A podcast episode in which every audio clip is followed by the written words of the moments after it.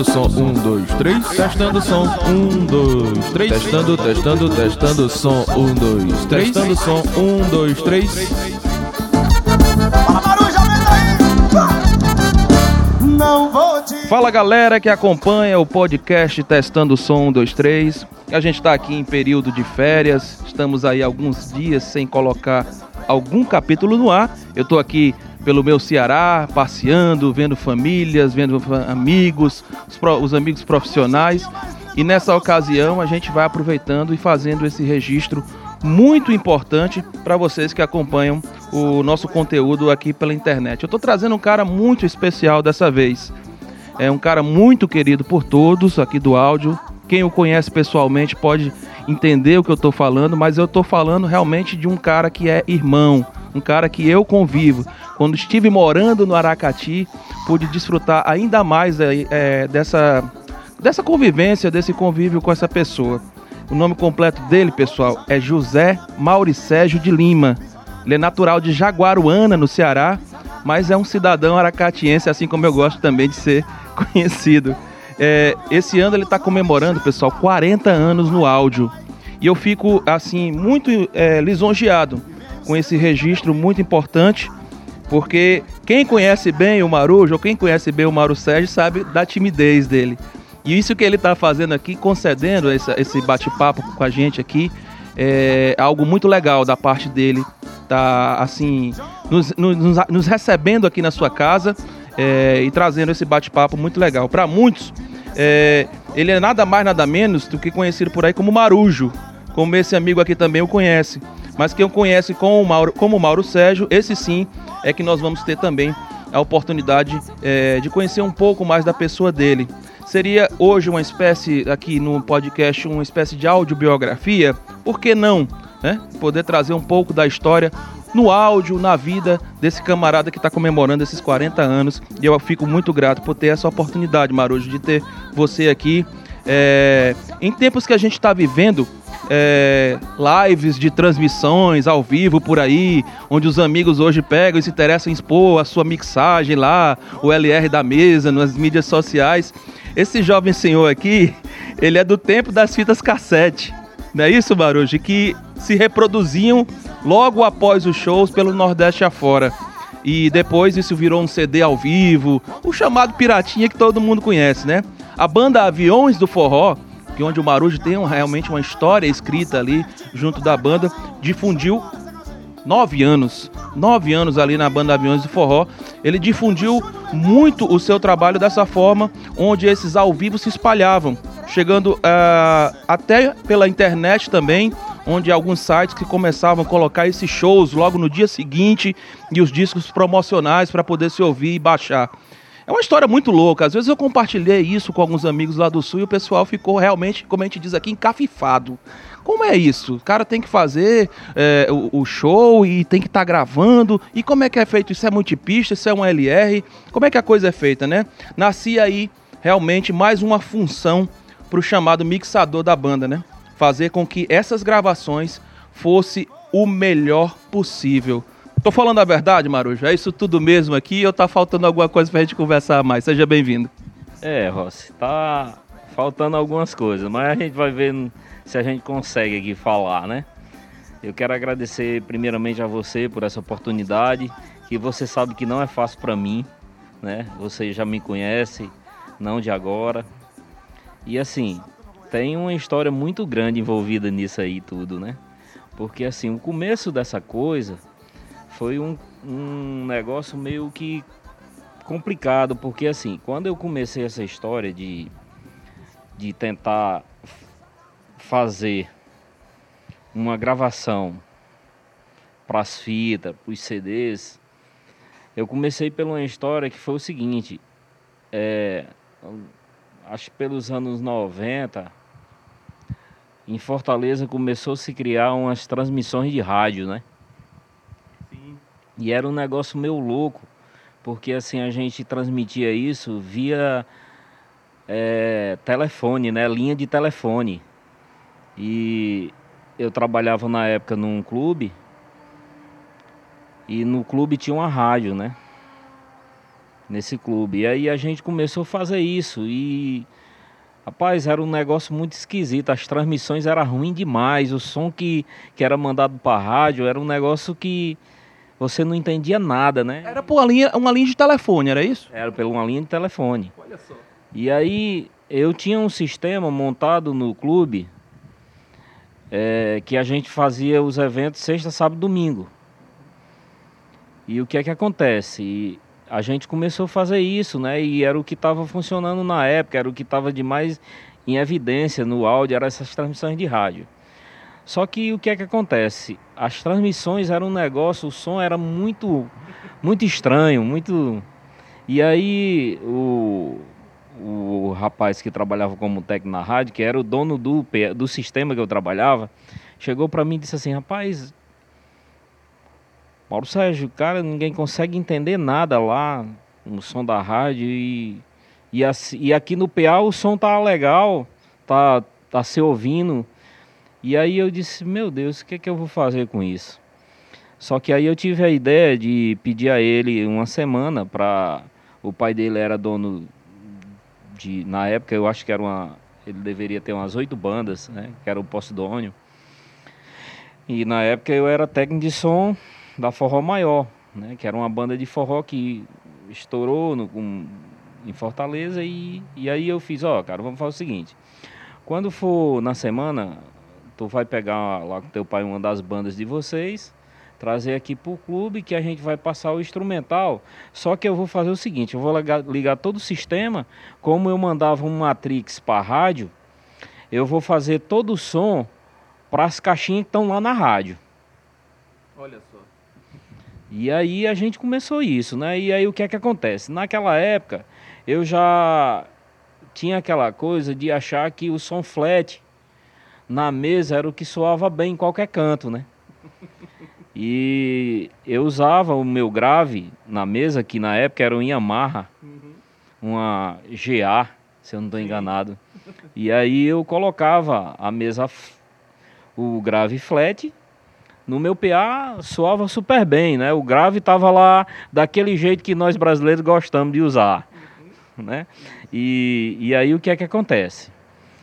Só que quando eu comecei a passar o som da bateria, começando pelo bumbo, eu comecei a passar, coloquei a mesa com multicabo lá dentro da, do estúdio da rádio e aí fomos passar o bumbo da bateria. Quando o menino batia no bumbo, lá nas caixas era um negócio que assim não tinha grave, era muito, era muito, como é que se diz, era muito seco. Não, não, não tinha punch de grave, não tinha nada.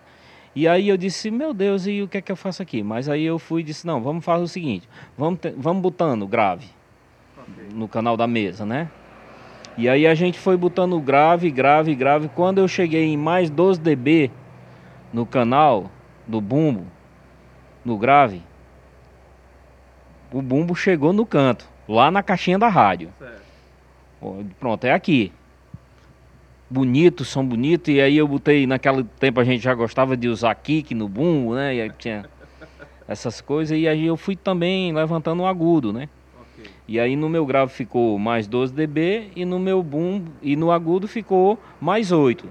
E isso ficou bacana demais. Era uma caixinha com falante, se eu não estou enganado na, na época, era uma caixa com falante de 8 ou era 6 polegadas na caixa e tinha um, um tweet, né? Okay. Na, naquela época era isso aí.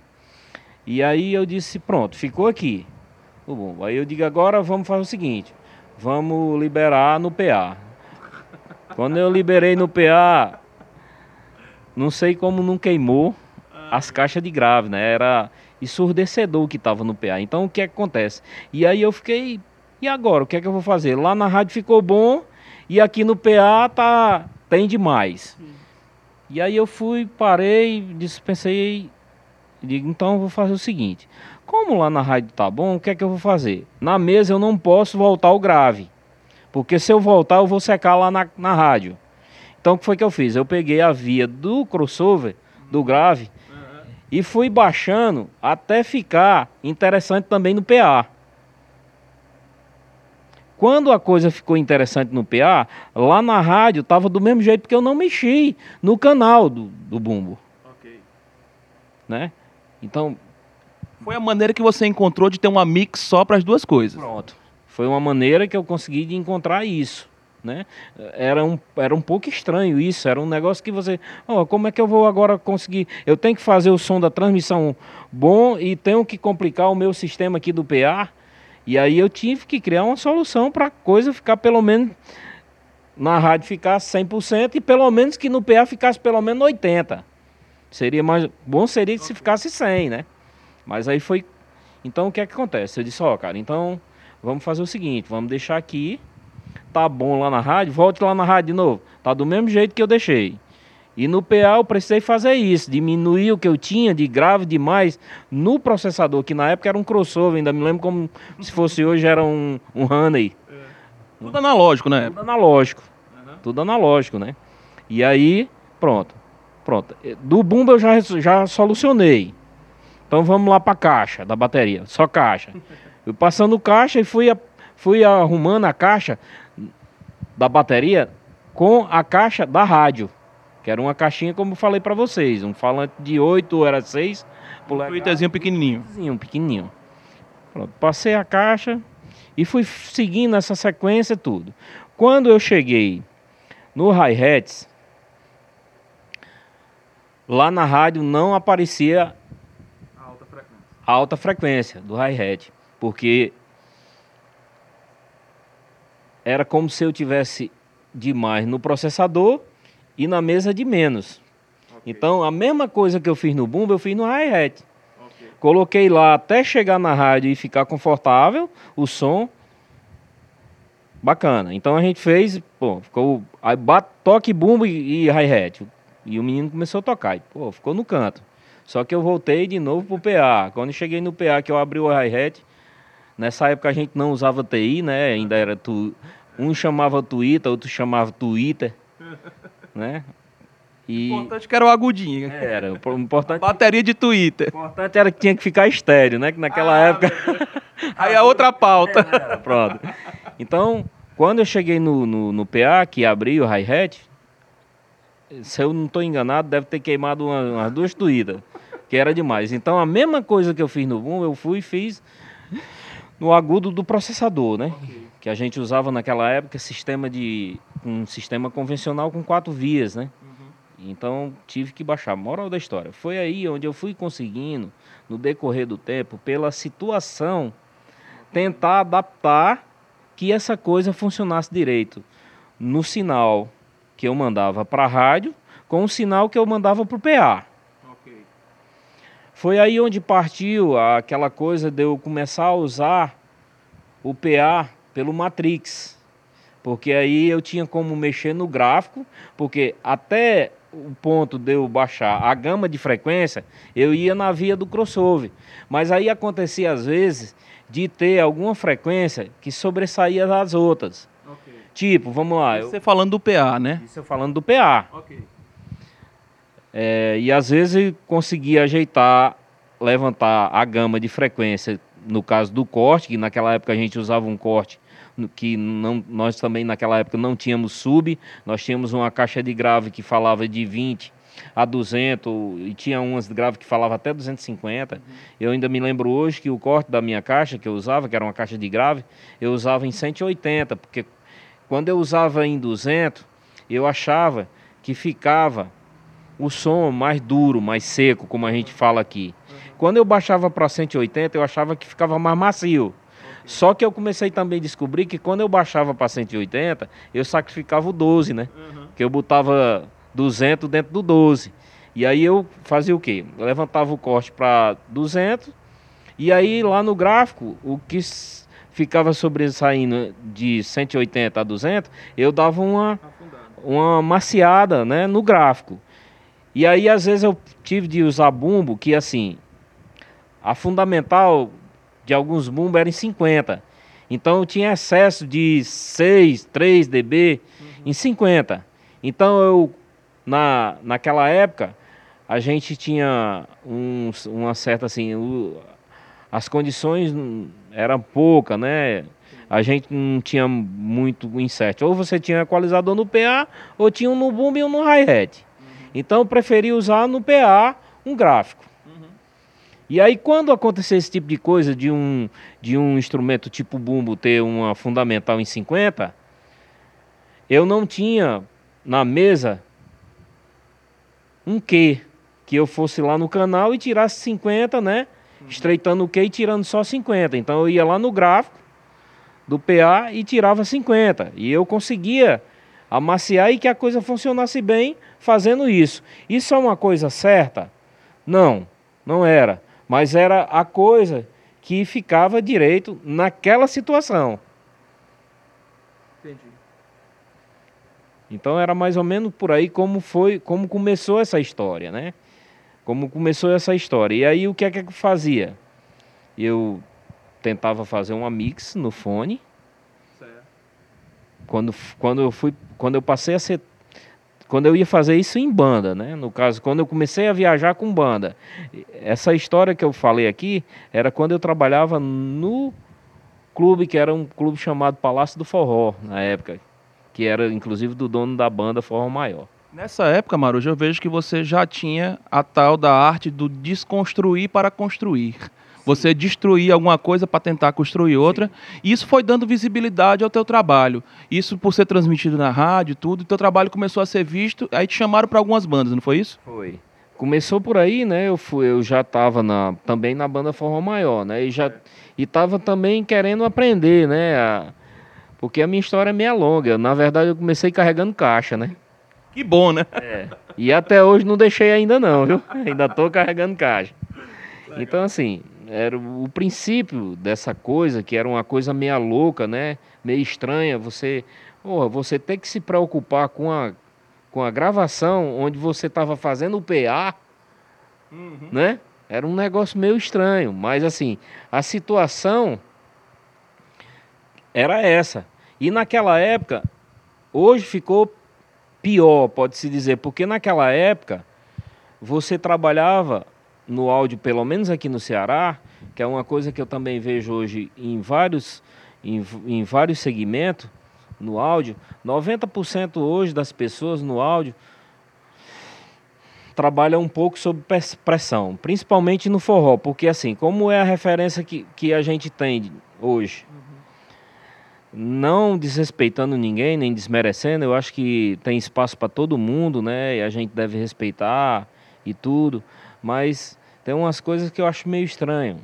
Mas a gente tem um tem umas horas que tem umas situações que não dá para você reverter. Tem que a coisa tem que andar, a coisa tem que funcionar, né? Uhum. E é muito difícil certas coisas e eu vejo muito assim. Eu tem umas coisas que eu acho muito moda, né? Certo. No Brasil, principalmente em algumas coisas no áudio, né? Então assim, Hoje a coisa ficou pior nessa situação, porque assim, hoje a referência da gente, hoje que trabalha como técnico de forró, né? É, geralmente tem aquela coisa de se, do cara trabalhar e o dono dizer assim, ó, oh, eu quero o som igual daquela banda. Uhum. E fica difícil para você trabalhar desse jeito, porque eu, eu acho que todo mundo tem uma forma de trabalhar. Não é que o áudio tenha várias formas. Eu acho que assim, o áudio, ele, ele tá ali. Agora, tem umas modas, tem umas coisas que vão acontecendo e que as pessoas vão ter que... Hoje eu costumo dizer que, que tem três coisas que funcionam hoje no mundo, né? Que é poder, querer e o sistema. poder a gente não tá podendo muito.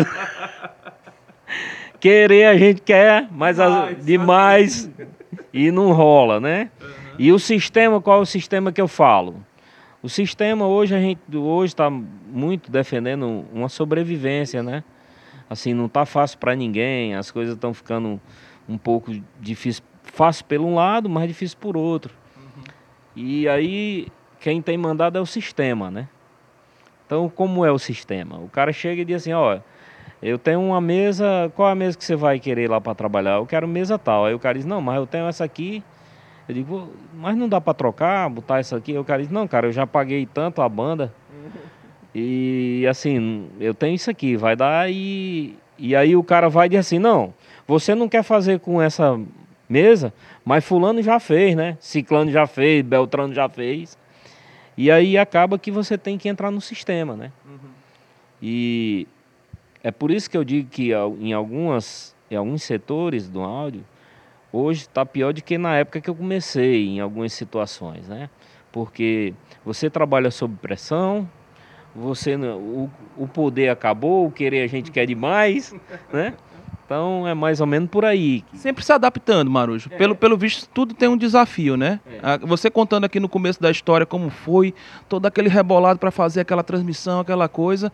Hoje a situação muda um pouco, né? Na verdade, porque tem muitas opções e você tem que se adequar no mundo dessas muitas opções. Sim, essa é uma coisa que eu costumo falar que é um pouco triste, mas a gente tem que ir se adaptando, né? Porque tem umas coisas que a tendência é ir para frente, não é voltar, né? Você tira pelo. Às vezes a gente. Hoje mesmo eu conversei com o Rossi falando que eu era louco pro analógico. Uhum. Sim, eu sou louco por analógico, mas eu tenho que me convencer de uma coisa. Eu acho meio difícil analógico voltar, né? Eu acho que a gente tem que estudar digital porque não vai voltar mais, é daí para frente, né? Chegou com força, né? Chegou com força e assim, e tem que estudar, né? E eu também costumo falar muito sobre isso aqui, porque eu, hoje mesmo eu tenho visto assim muita coisa bacana. Eu tenho visto um avalanche de informação, né? No mundo do áudio. E eu acho muito bacana, admiro demais e sou um cara que acha interessante isso e gosto de incentivar, só que eu, eu falo muito de uma, numa coisa dessa avalanche de informação que tem hoje. Eu acho que isso tem que ter um certo cuidado, porque assim. Me desculpe a minha expressão, mas eu tenho visto que ultimamente tem se formado muito profissional equivocado. Uhum. Não porque não tenha ninguém profissional nem ninguém estudando, é porque eu estou vendo uma coisa no áudio seguinte. As pessoas estão perdendo os alicerces das coisas. E eu vejo muito assim. Se você vai fazer uma casa e o seu alicerce foi feito na areia, isso tem tudo para cair. Então eu vejo muito isso e é por isso que eu estou falando isso hoje. Eu estou vendo assim, eu estou vendo muitos cursos bacana de pessoas sérias, de profissionais renomados, pessoas. Mas eu estou vendo uma coisa assim. É, como é que se cria uma situação onde o cara não fez uma base boa de um conhecimento básico, de se saber como se liga, de se saber como aquilo funciona, né? Que eu acho que isso tem que ser muito importante, porque se a sua base ela começa bacana, então tem tudo para ela prosseguir bacana. Agora se você começa uma coisa que não ficou direito, que não você não aprendeu do jeito certo, né? Eu acho meio meio que um pouco complicado. Você é um cara que conhece a galera da velha guarda, podemos dizer assim. E não estou falando assim só do mundo do forró. Você conhece muita gente aí do, do, do, som, porque você também foi dono de empresa de som, teve sua empresa de som, conheceu grandes profissionais. Esses profissionais com certeza estão te ouvindo aqui, uh, o teu depoimento. Como é que você vê uh, desse ponto que você está falando hoje, dessa geração? é, queimando essas etapas, essas coisas. Há uma, há uma rapidez, uma avidez muito grande de querer ir logo para a mesa, por exemplo. É, você acha importante realmente a pessoa ter esse conhecimento ou só para ser mixador? Não, assiste ali uns videozinhos na internet, pega ali uma dicasinha do Marujo, alguma coisa e eu estou pronto para mixar e é isso mesmo. Rossi, você sabe que eu não tenho muita didática, mas eu acho isso muito arriscado. Certo? Porque eu vou te falar uma coisa. Eu mesmo tenho 40 anos no áudio e sempre lutei para aprender assim, né? Gosto de, de ver pessoas com capacidade, com que estudem, que, que levem a coisa a sério, né? E eu tenho visto e fico muito preocupado com essa geração nova que está se formando no áudio hoje, porque assim eu, eu, por exemplo, tenho um irmão que mixa muito bem, cara. Mixa muito bem.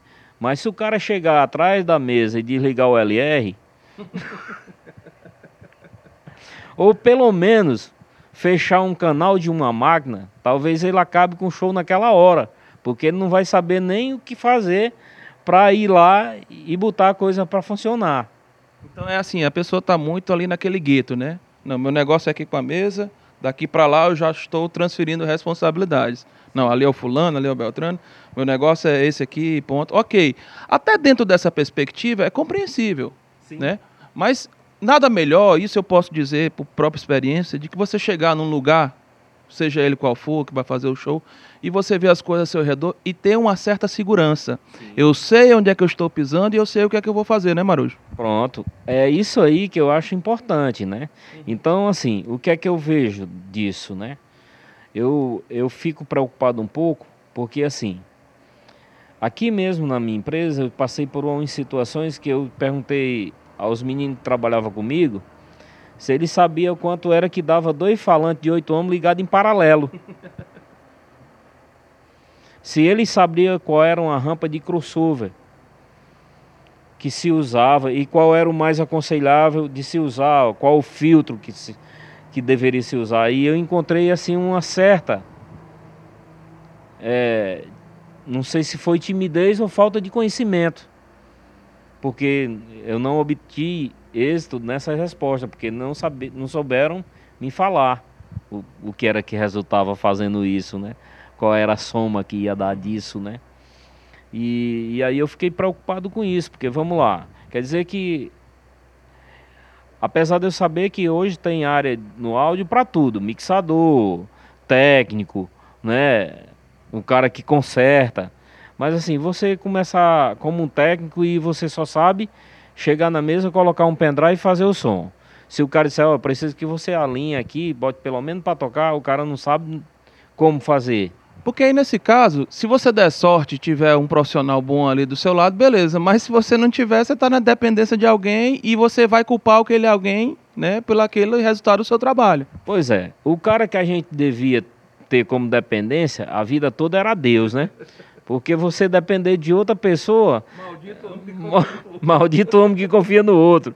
Então, assim, não estou falando isso com radicalidade e a gente respeita toda a área a gente não está aqui para dizer o que é certo, nem dizer que a gente é dono da verdade, mas, assim, eu, se eu tivesse didática e coragem de dar alguma palestra hoje no áudio, eu perguntaria por que, que nos cursos não está se dando o curso também do básico, né? Como, como é que se. Como é que se. Como é que, como é que isso aqui vai funcionar? Vamos entender como é que isso funciona, como é que a gente liga, como é que a gente bota uma música para suar aí nesse negócio, né? Uhum. Então, a galera quer ir para quinta série hoje direto, né? Ninguém é, quer fazer o da primeira quadra. Eu tenho um, uma coisa para falar sobre esse negócio de queimar etapa. Uhum. Eu fui um dos caras que mais queimei a etapa noutra área, sabe? Eu não vou entrar em detalhe disso não, mas eu vou dizer qual foi o resultado disso. Uhum foi só perca, viu? Porque... Mas a vida é o perde-ganha, mano. É. Então. Você estava falando há pouco justamente o, o desconstruir para construir. Deixa eu entrar um pouco na seara aqui mais pessoal. É, e aí a gente vai voltar também para esse lado pessoal. Há uma curiosidade: quem foi que botou esse nome de Marujo em você? Você não nasceu Marujo. Essa aí é outra história longa, né? Mas vamos abreviar. É, vamos, vamos, vamos tentar abreviar. Quem. Essa aí, assim. Teve umas coisas que eu gostei muito de fazer na vida. Uma foi fazer som, né? Uhum. Fazer música. Né? Eu sempre gostei muito disso, desde muito cedo. Eu comecei com oito anos de idade, inventei de tocar, deixei de tocar porque tocava ruim demais. e depois houve um acidente que eu, eu quebrei a mão e eu estava estudando contrabaixo, né? Na época. E aí eu já não tocava legal, eu digo, não, mas eu não vou sair da música. E eu vou procurar uma coisa que se encaixe bem para mim. Já que eu não tô tava tocando legal quando a mão tava direita, agora quebrada é que não vai dar certo. Mas eu não vou sair desse negócio. E aí eu fui procurar uma coisa que eu me embutisse. E na minha cidade tinha uma banda e eu comecei a analisar, cara, tocar bateria, não. Mas já imaginava como meio de vida? Ou era um negócio para satisfazer aquele desejo na adolescência e tal? Não. Uhum. Era uma coisa para satisfazer, né? Okay. Eu não tinha. E aí, moral da história, eu digo, não, mas eu não vou sair de banda. E eu decidi ser Bigu, né? Uhum. Na época, Bigu aqui era era o nome dado para quem carregava a caixa, né, de som. Sabe como é que chama lá no Paraná? É. Lá em Curitiba chama de sabugo. é legal. Isso tem, isso tem, duvidar, tem mais nome do, do que aquele enforca-gato, fita releba, tairap. É tanto nome que aquilo tem, não sei se quem tem mais nome é aquilo ou a bigu, por aí. Pronto. Então, começou tudo por aí, né? A, a carregar caixa, né? E aí foi quando eu fui aprendendo. Eu tinha um amigo meu que é um dos caras também, como o Ross, que é, são os caras que eu me orgulho e que foram influentes na minha vida, que é Sandro Levi, né? Na época, né? É, tinha Sandro, na época a gente era do interior de Aracati e a gente se inspirava muito também num pessoal que vinha do, do Rio Grande do Norte, tipo Etelvino, é, Divaldo, do circuito musical, e foi por aí que a gente foi começando né, a trabalhar nessa coisa do, do áudio e eu fui aprendendo a amar isso. E voltando para o que o Ross perguntou, que era o, o, como tinha surgido essa coisa de marujo, né? Só que eu toda a vida gostei muito de pescar, né? Era o meu forte depois da música era pescar, né? E aí a gente trabalhava numa banda e tinha um amigo meu que sempre vinha na casa dos meus pais para a gente montar as coisas no ensaio. E sempre que ele me procurava, eu estava pescando no mar. Meu nome é Maurício Sérgio. Eu ia pescar no mar e aí ele foi, associou de botar esse apelido de mim de Marujo. Partiu daí. Só que isso foi na infância, eu tinha oito anos de idade e passou um tempo e tudo. E depois foi que eu fui para Aviões e quando chegou lá o Alexandre, que é o cantor da banda, gostava de apelidar todo mundo, né? E perguntaram a ele se eu não tinha um apelido. E, e disseram, ó, oh, o apelido dele lá no Aracati é Marujo. Pronto, e daí ficou e ele começou a me chamar de Marujo e tudo. E essa coisa foi interessante, porque foi, foi bacana, assim. Ele me ajudou muito e criou uma coisa que, assim, eu sou meio que suspeito de falar, mas eu acho muito bacana. Que é outra coisa que eu vejo muito importante no áudio. Quando o técnico tem uma afinidade com o artista, certo. eu acho que muita gente ganha com isso. Sim. Não só eles dois. Não só eles dois, certo? Uhum. Porque passa a ter uma confiança, né? Passa você ter um entrosamento, bacana. Com o Alexandre foi o que eu sempre tive, o entrosamento, porque o Alexandre eu eu falava com ele até quando eu dizia assim, ó, oh, baixa o tom porque tu tá cantando gritando e, a, e tá esquisito até chegar a desafinar. E então ele, tudo bem, então vamos baixar. Baixava meio tom, se tivesse bom eu dizia, tá bom, se não, baixa mais meio. Então essas coisas foram bacanas e foram interessantes porque nessa época os técnicos começaram a se valorizar, pelo menos na mídia, porque assim foi criada até música, né? Bel do Chiclete criou uma música dizendo o Wilson aumenta o som, né? Na época, isso era muito bacana. E, e... a gente vê umas histórias, tipo do, do próprio Vidal com o Rapa. Boa. O Vidal que foi produtor e tudo, ele vai ser um dos entrevistados futuramente. Mas é, é essas histórias são muito bacanas, Marujo. Bacana. Tá? E assim, a gente fica muito feliz né, com, com essa coisa, né? Principalmente com pessoas merecedoras, como o Vidal, hum. né? E outros mais que tem aí, né? Que eu, assim, eu continuo sendo suspeito de falar porque eu digo muito assim, cara, um técnico é uma coisa muito interessante numa banda. É um... É, é o músico mais importante? Para mim é. Porque, assim, é uma cabeça que tem que pensar por 30, 40, 50, depende de quanto tenha lá na banda de músico, né? Fora essa questão de, é, de arregimentar todos esses canais, mixar, essa coisa toda, tem muitas variáveis, como a gente está falando aqui ao seu redor, né? Sim. Se o som é legal, se não é, como é que tá o dia, como é que tá o humor, às vezes, do próprio cantor, de, de que você está lá trabalhando. É, esse negócio é um negócio muito, muito interessante. Eu gosto sempre de falar umas coisas. Uh, geralmente hoje as bandas têm produtor, né? E os produtores dizem assim, pô, o meu cantor tem que descansar, né? E tá certo, o cara tá certo, o produtor tá certo mesmo, tem que descansar, o, o cantor tem que descansar. E eu fico olhando assim, e assim, e o técnico não tem não, né? Tem que chegar fudido. e tomar de conta de todo mundo, né? E botar todo mundo no canto. E tem que você tem essa questão de não lidar só tecnicamente com uma coisa. Há, há toda uma psicologia ao redor. Coitado do cara do monitor, que é o cara que é mais psicólogo dentro do trabalho. Esse é que passa pelas piores situações, né? Já fez monitor, Maru? Já falando nisso, é que você é um cara conhecido do PA, né? Mas e monitor, como é que foi a tua história? Tu sabe que do mesmo jeito que eu sou tímido, eu sou meio limitado, né? Então, assim, cara, eu fui um cara que fui guerreiro por um lado, mas fui um guerreiro muito covarde, né? Como é isso? Assim, eu sempre gostei de estudar uma coisa só, porque eu já tinha um, um, uma certa limitação com as coisas, e assim, palco, trio, estúdio, eu não consigo passar meia hora dentro do estúdio.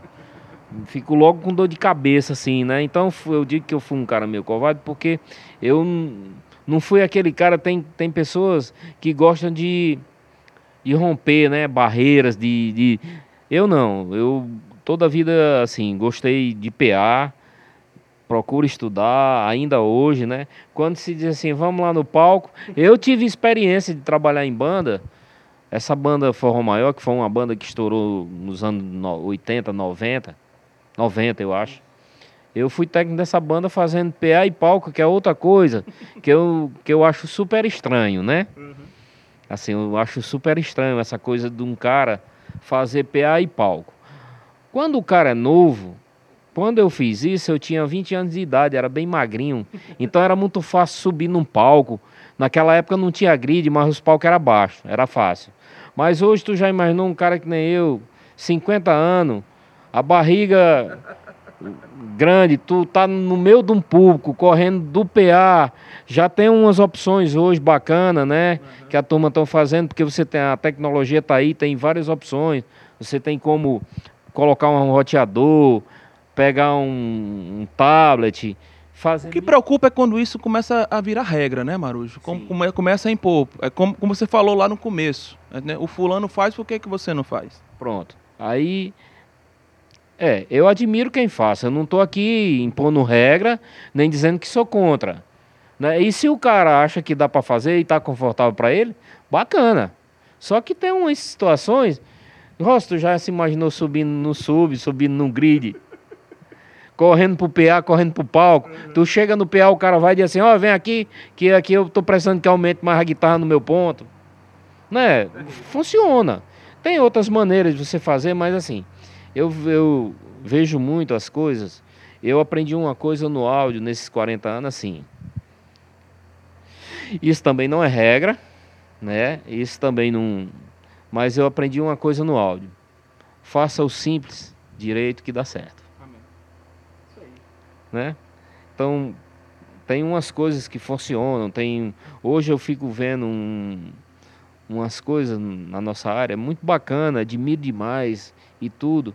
Mas eu, particularmente, eu não tenho muita coragem de me arriscar. No Aviões, a, banda rompeu uma série de barreiras e, e começaram a tocar umas micaretas, né? Assim, até bacana, tipo Fortal. A gente fez o percurso Barrondina, né? E tudo em Salvador e e os caras diziam assim, pô, bicho, tu sabe fazer som de trio? Cara, não, consigo, não sei fazer nem de PA. Pô, mas o trio tava bom demais. Eu digo, sim, mas também do jeito que eu fiz. Se não ficasse bom, era para ficar desempregado, né? Porque o que foi que tu fez? Não, cara, os caras conseguiram que o trio tivesse na minha mão três dias, né? Para me passar o som três dias. Eu tô rindo alto aqui é porque tinha imagem. Te colocaram no, no carnaval, hein, Marujo? Muito bom, hein? Ó, o negócio daquele. Chego no sistema, assim.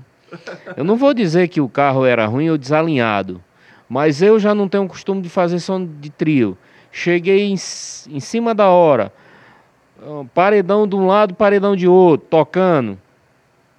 E aí eu tive até... Você precisava de mais é, condições para poder. Precisava de mais condições, só que eu tenho uma coisa também para falar, Rosa, dentro disso. Cara, era tão bom se eu ouvisse isso de alguns amigos meus, mas eu tenho a pura certeza que eu não ouvi, não vou ouvir, porque é o seguinte, cara. Som é outra coisa que você tem que entender. Som é muito complexo. E eu não conheço nenhum cara na nossa área que não tenha passado uma situação onde você termine o show e você fique torcendo que aquilo acabe. Uhum. Porque você já fez tudo no mundo e não conseguiu tirar um som bom. E a culpa não era sua. São os dias ruins, né? Isso assim, é, você que está falando aqui, eu ia até te perguntar. É, é, nem todo dia é flores. Nesses 40 anos aí tem muita história complicada para contar. Cara, teve, eu tive de, de fazer trabalho em equipamentos bons que eu não consegui fazer nada, né? E eu ficava torcendo que aquilo acabasse. Então, assim, porque tem. É outra coisa que eu tenho visto muito hoje hum, nesse, no novo pessoal do áudio. Pode-se dizer assim. Cara, som não é coisa que se confie. Para você ter um peito cheio de achar que aquilo. Assim, eu tenho 40 anos na área e ainda acho que não é para você ter medo. É respeito, no caso. Você tem um respeito com o áudio, tá entendendo? Porque assim, é, o, o, o som depende de muita coisa, né? Não é só você dizer, não, vou fazer ali, tem uma regra que vai fazer e dá certo. Você vai depender. Temperatura, uhum. né? E uma série de coisas mais que, que pode acontecer, né? E, então, assim, é uma coisa que eu acho que a gente também tem que passar para esse pessoal novo, que não é ter medo, estudar, mas assim, ter uma certa coerência, né? Um certo respeito com, com essas coisas, né? Porque, pronto, eu quando eu cheguei no carro para fazer o som, que eu passei, no caso você estava falando do carnaval, eu dei, o menino deu um alô e eu fui ouvir o sistema.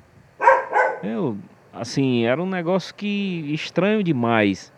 E aí eu olhei e eu disse, não, mas eu tô com um smart aqui e eu vou já fazer um negócio aqui.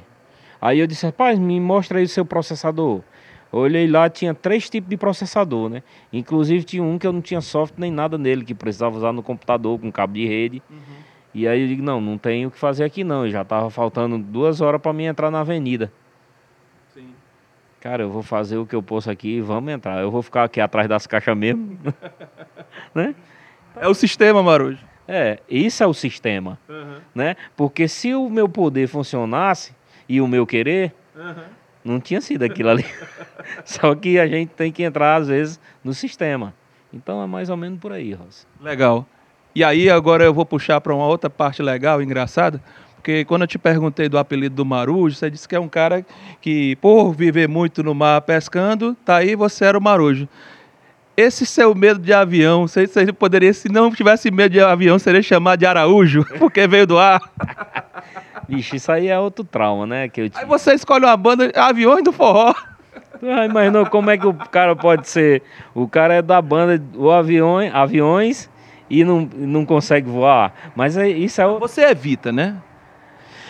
Rossi, assim, cara, eu evito, mas assim, tem uma história embutida nisso, né? Não foi à toa. Eu passei por um, outra história uhum. muito interessante. A gente pegou um voo, a gente tava numa... Só um detalhe que eu, eu gosto de falar isso com muito respeito. Eu, eu, eu dou uma certa risada na coisa, mas eu, eu, sou outro medroso. e a gente desceu de mão dada aqui, de Salvador, no voo daqueles avião turbo hélice.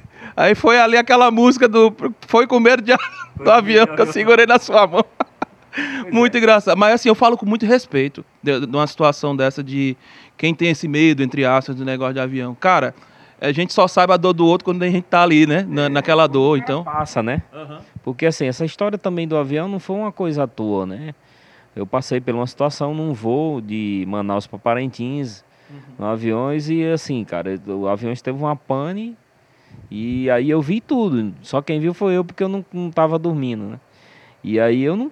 Depois disso eu não consegui, já, já fiz tratamento com psicólogo. Quando tem voo em aeronave grande, eu ainda tento. Já tentei umas vezes voar. Mas assim, eu não tenho mais estrutura para voar não. Sabe? Você fala isso, mas a gente sabe de inúmeras e inúmeras histórias de amigos também que passaram coisas semelhantes, né? Sim. Eu, a gente conhece no, na música, né? Pessoas que nunca voaram. Dominguinho foi um, né? Pronto. Dominguinho nunca conseguiu voar.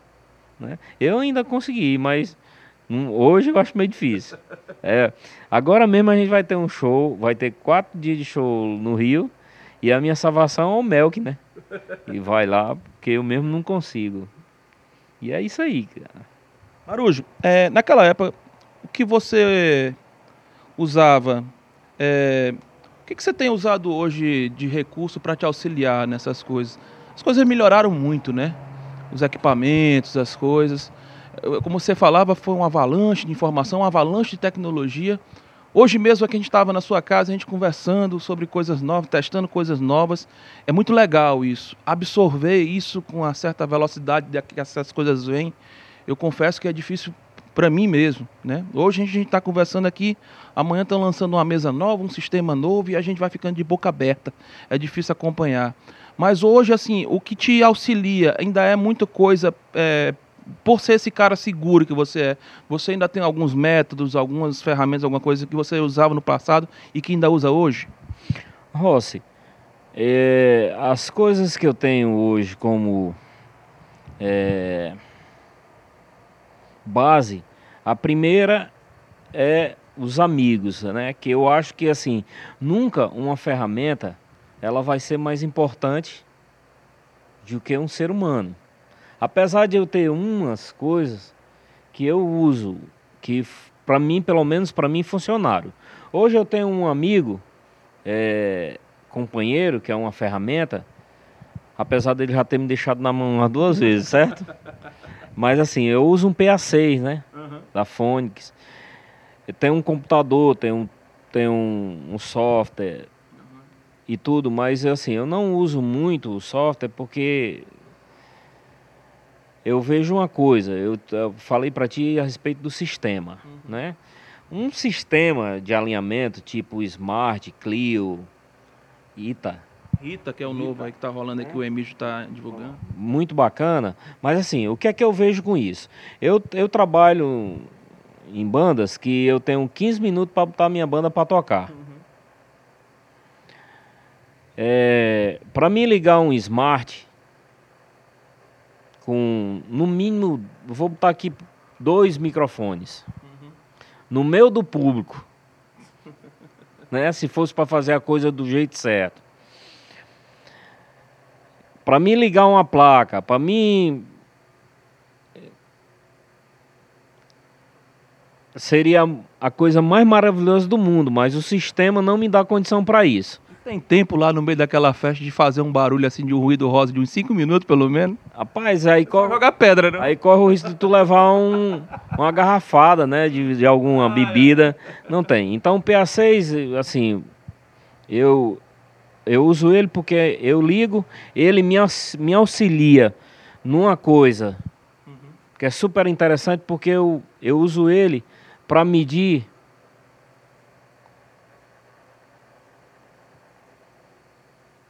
os picos que eu tenho de, de mixagem, para ele me mostrar alguma coisa. Uhum. Tipo assim, vamos lá. Eu entrei, não tive como passar o PA, mas aí tem muito 500 no PA, ou tem muito 250, ou 5K, 2K e meio. Eu olho para a tela dele, ele me mostra. Quando ele me mostra isso, eu passo a usar uma coisa que eu acho muito interessante se fazer, né? Porque a gente está também com muita informação e muita coisa boa se tratando de software de alinhamento, de aplicativos de alinhamento. Mas assim, é outra coisa que eu eu acho que eu posso passar para iniciante e para algumas pessoas. Essas coisas são tudo importante você deve estudar e conhecer isso. Mas depois disso aí você precisa usar seu ouvido e ser coerente. Porque assim, nem sempre uma curva, por você achar ideal, ela fica musical, certo? E quando você tá fazendo um som, geralmente tu tá fazendo uma coisa, música. Então ele tem que ficar musical. Então essa é uma coisa que eu também, assim, tento passar para as pessoas, para a rapaziada que está começando nova, né? que esqueça mais de fazer o som com o olho e faça com o ouvido, porque a ferramenta que Deus nos deu para fazer som foi o ouvido, né? Não foi o olho. O olho foi para ver, né? E assim, hoje o que eu tenho de ajudas e regras que serviram para mim e que pode servir para alguém, uma foi os amigos verdadeiros, né? Que é outra coisa que eu vejo muito, não falando de ninguém, nem querendo ser o dono da verdade, mas eu vejo umas coisas às vezes que ficam meio assim, né? No ar e tal. E, e áudio não é uma coisa de brincadeira, é uma coisa que envolve muita responsabilidade, gastos, né? Uhum. Você vê o que é que a gente faz, quantos cursos eu não já fiz, quantos investimentos eu não já fiz, né?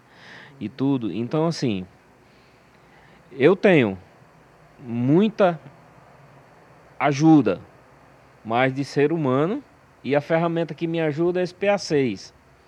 Mas dentro desse, dessa convicção que eu estou te falando, eu uso ele para medir algumas coisas mas depois eu uso o meu ouvido e tento fazer uma coisa com coerência. Né? É mais ou menos isso aí. Marujo, hoje nesses 40 anos, é, você se diz uma pessoa realizada no áudio?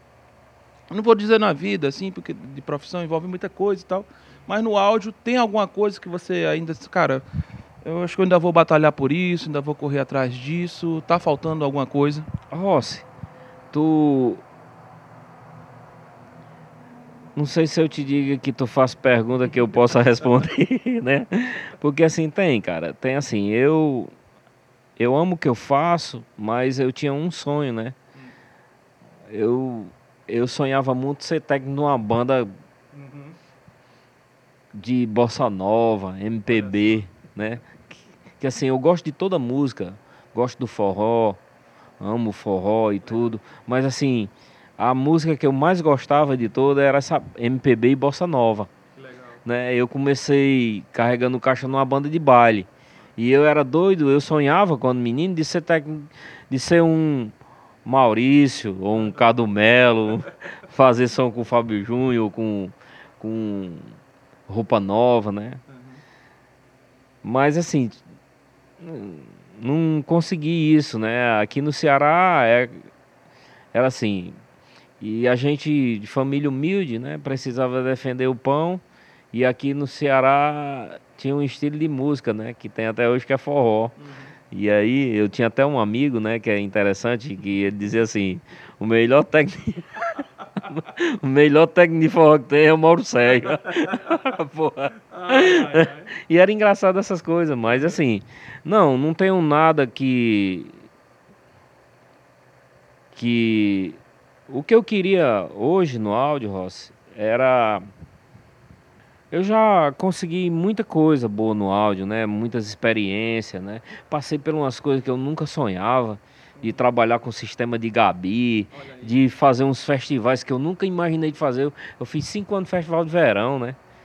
Que eu, era outra coisa interessante que a banda Aviões conseguiu, né? Que eu nunca imaginava que uma banda conseguisse entrar no, de forró no festival de verão, né? E teve outros festivais em outros cantos. Teve na, em Natal tinha um, um evento, se eu não estou enganado, chamado Coca-Cola Music, uma coisa assim, né? E e o Aviões entrou, que a gente tocava com essas bandas de rock nacional, que, que para mim era uma coisa maravilhosa, né? Porra, eu vi Léo Garrido fazendo som com Titãs, essas coisas. Então, era Paralama, era esse sonho que eu tinha, né? Essas coisas. Mas, nada. Hoje eu tenho vontade assim. Eu acho que eu, hoje eu tenho vontade de estudar mais, aprender mais, né? Porque é uma coisa que você tem que estar todo o tempo em evidência no áudio, porque a tecnologia do áudio ela é muito, ela cresce muito rápido. E se você não estiver estudando, né? Ali para pelo menos estar tá próximo, essa coisa vai embora e a gente perde a, a, a rédea disso, né? Sem muita polêmica, Marujo, mas você, na história que você conta, na, no, a sua história que se confunde com a Aviões do Forró, hoje você trabalha com o Zé Cantor, que é o cantor conhecido da banda Solteirões do Forró, é, você ainda continua, obviamente, no mesmo meio, mas sem muita polêmica. Obviamente eu não quero chegar para esse lado. Mas você, por fazer parte desse divisor, vamos dizer, de águas, do, dessa evolução que foi o forró, você viu toda a evolução, você vê como é que está hoje. O tipo de som hoje, ele, ele te agrada, ele, ele, ele te faz ter saudade de um tempo, que, quando você mixava. Como é que você hoje absorve esse conteúdo musical que te é dado para mixar? Rossi, é, espero que as pessoas entendam, né? Porque eu falo isso com todo respeito do, pelos profissionais, pela música, mas assim, eu sinto muita saudade, cara. Porque assim, eu mesmo, né, eu criei umas situações na minha vida, por exemplo, quando eu fui trabalhar como técnico de forró, eu era louco para trazer os timbres do MPB para dentro do forró, né? Negócio meu louco, né? Estranho. Cara, não, bicho, tá fazendo forró. Mas eu gostava daquela sonoridade, né? Hoje eu não tenho nada contra a sonoridade. Eu acho estranho umas coisas, mas quem sou eu para dar Tava até se intrometendo nesse instante é, aqui. Tá, tá, nós estava aqui falando, tava até querendo aí fazer um negócio, né? Era um cachorro latindo aqui, né? Mas assim, na, nada que eu tenha nada contra, respeito as modas, respeito o que, que surge no áudio, apesar de eu mesmo, assim, eu acho estranho, eu mesmo tenho um conflito muito grande de não conseguir, uhum. eu não consigo porque assim, eu, eu. Às vezes eu vejo o cara dizendo assim, não, cara, mas você. Me mostra aí como é o timbre do seu bumbo, da sua caixa. O cara copia, mas eu acho que não. O que eu aprendi no áudio, eu aprendi muito que assim. O som era você amplificar o que você ouvia. Né? Hoje nós estamos vivendo num mundo que a gente deve também respeitar, porque hoje estamos vivendo a era de plugins, nós estamos vivendo a era de VS, né? e que é bacana, não tenho nada contra, né? Mas tem umas coisas que eu acho assim, que fogem um pouquinho da realidade. Por exemplo, eu mesmo, de primeiro, antigamente, você conseguia identificar num forró, tipo assim, rapaz, quem tá tocando ali é Luiz Gonzaga. Uhum. Quem tá tocando ali é o Barramalho. Quem tá tocando ali é o Aviões. Nós passamos agora um tempo que eu acho que também está mudando, porque a moda ela passa, né? Mas assim, hoje você identifica forró de uma maneira mais fácil, mas não sabe quem é o artista, né? Uhum. Porque você vê um forró, você sabe que tem um forró tocando, mas não sabe quem é. Mas sabe que é um forró porque tem um negócio lá fazendo um tipo de som, né? Uhum. E eu acho que foram essas coisas que foram perdendo as essências, né? É, ficou complicado. Eu fico olhando assim muito esse lado e assim, eu não sei nem como falar, porque a gente tenta não não afetar ninguém, né? Que o objetivo não é afetar. Era refletir. Era refletir. E mais que ninguém vai também mudar isso, né, Ross? Porque tem as modas, tem as maneiras. Agora, eu sinto falta, né? Porque eu gosto muito de um bom áudio, apesar de nunca ter aprendido a fazer um bom Mas eu gosto de uma boa música, de uma sonoridade boa.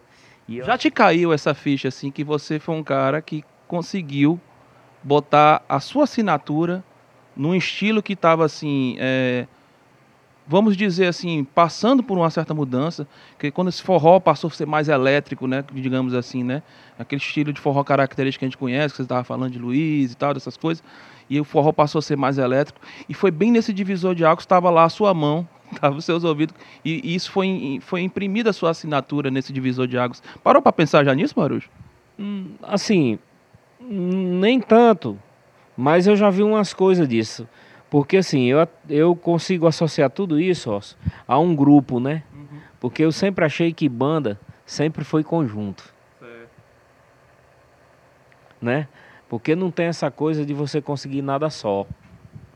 Eu acho que tudo funciona mesmo dentro de um conjunto, né? Uhum. E quando essa coisa funciona assim, então atribuo muito essa passagem que você está falando ao um conjunto no todo, né? Na, na época que aconteceu isso, eu tô, a gente está falando aqui sempre do aviões, mas foi porque foi a coisa que, que me, me, me colocou mais em evidência. em evidência, né?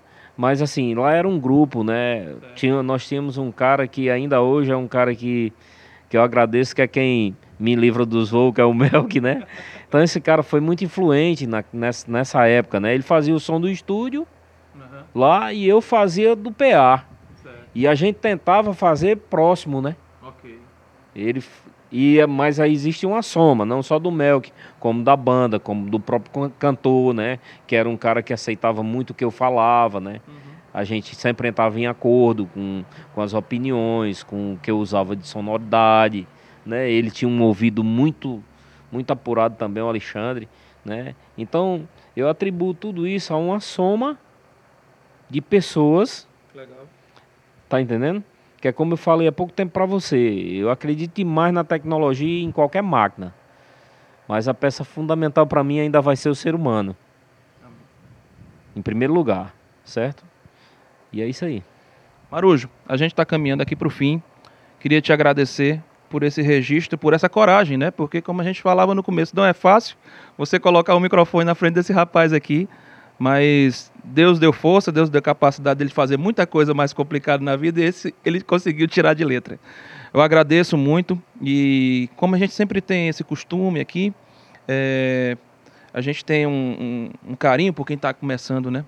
E você, eu vejo que é uma pessoa que se preocupa mesmo. Eu sei que você já falou aqui, mas que deixasse aqui a sua mensagem final para essa turma que está vindo aí, né? No áudio. Não estou falando do forró, mas falando do áudio como um todo e tudo e te agradecendo por essa entrevista, por esse bate-papo aqui com a gente, a sua mensagem que você deixa também para a galera que está iniciando no áudio.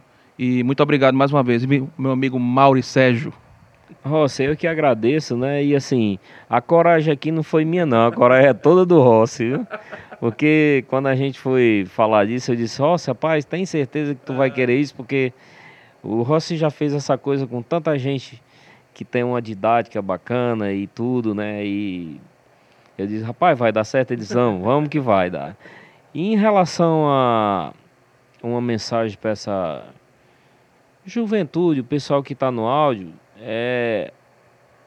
em primeiro lugar eu quero, quero falar sobre a minha preocupação com o que pessoas que estão começando no áudio hoje vão deixar para os filhos e para os netos, né? de dizer assim, ó, eu vim de uma geração que a gente formou bons profissionais, pessoas capacitadas, pessoas com coerência, né? Então, a mensagem que eu tenho para dizer é isso, que não deixe de estudar, que não pare de estudar, que dê 100% do que você puder para aprender, só que use a coerência né? A coerência de você querer aprender, mas ser coerente. Hoje eu vejo muito no nosso meio uma, uma coisa que ela já era normal de muito tempo, né? Mas eu, hoje eu estou achando ela um pouco estranha, que é o lance da eu não sei dizer se é uma competição, uma disputa, eu não sei se é bem isso. Me desculpe aí se eu não, não, não estiver sabendo colocar. Mas o que é que eu vejo com isso? Eu tenho visto muitas pessoas capacitadas que por conta dessa situação acabam com o seu trabalho, né, por estar nessa coisa e tudo. Então assim, é isso que eu tenho de passar para passar para o pessoal que está começando no áudio hoje, né, que estude, que lutem, que o que tiver de curso façam, mas que procurem ter coerência né, com, com a maneira de agir, com a maneira de trabalhar, escutando muito, né, pregando o conhecimento e fazendo que isso fique musical, né, porque não, não vai ser só um, uma ferramenta que vai fazer essa coisa funcionar. E outra coisa, né, que a pessoa não fique dependente de ferramenta que é muito ruim. Você tem que. A coisa que você teria que ficar dependente, primeiro era de Deus, depois de você, né? Porque vai chegar a situação que tu vai ter mil uma pessoa do teu lado e elas vão até querer te ajudar, mas dentro daquela situação elas não vão poder fazer nada. Então é essa mensagem que eu tenho para dizer, né? Tem uma ser mais humano, ser, né? Eu eu tenho um, uma garotada nova aí muito inteligente, sabe? E eu acho isso bacana. Então, Rossi, a mensagem que eu tenho para dar é essa, né? Que estude, mas seja coerente, né? Primeiro de tudo, tem um ditado aí também que a gente precisa muito ser. Primeiro de tudo, a gente tem que ser um bom ser humano, isso. né? Isso é uma coisa que agrada a Deus, né? Depois. E depois um bom profissional. É isso aí, pessoal. Muito obrigado. Desculpa aí que tu, que Matuto não sabe falar, né? E Rossi aqui é uma figura. E eu tenho muito a agradecer a ele porque a gente, primeiro de tudo, a gente é irmão, né? A gente é irmão, eu respeito demais esse cara, é um cara que eu me orgulho demais. E sou até suspeito de falar dele. Então é isso aí. Um abraço para todo mundo. E fica aí.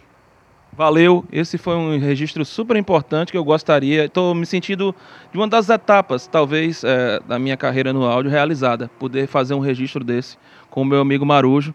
Tem muitos outros ainda que vão por vir, obviamente, mas hoje uma etapa da minha carreira considero concluída de ter conseguido registrar alguma coisa desse cara que é muito falado, muito conhecido, muito querido e não tinha talvez algo assim na internet, digamos, é, registrado, pelo menos um pouco assim da essência de quem é o Marujo.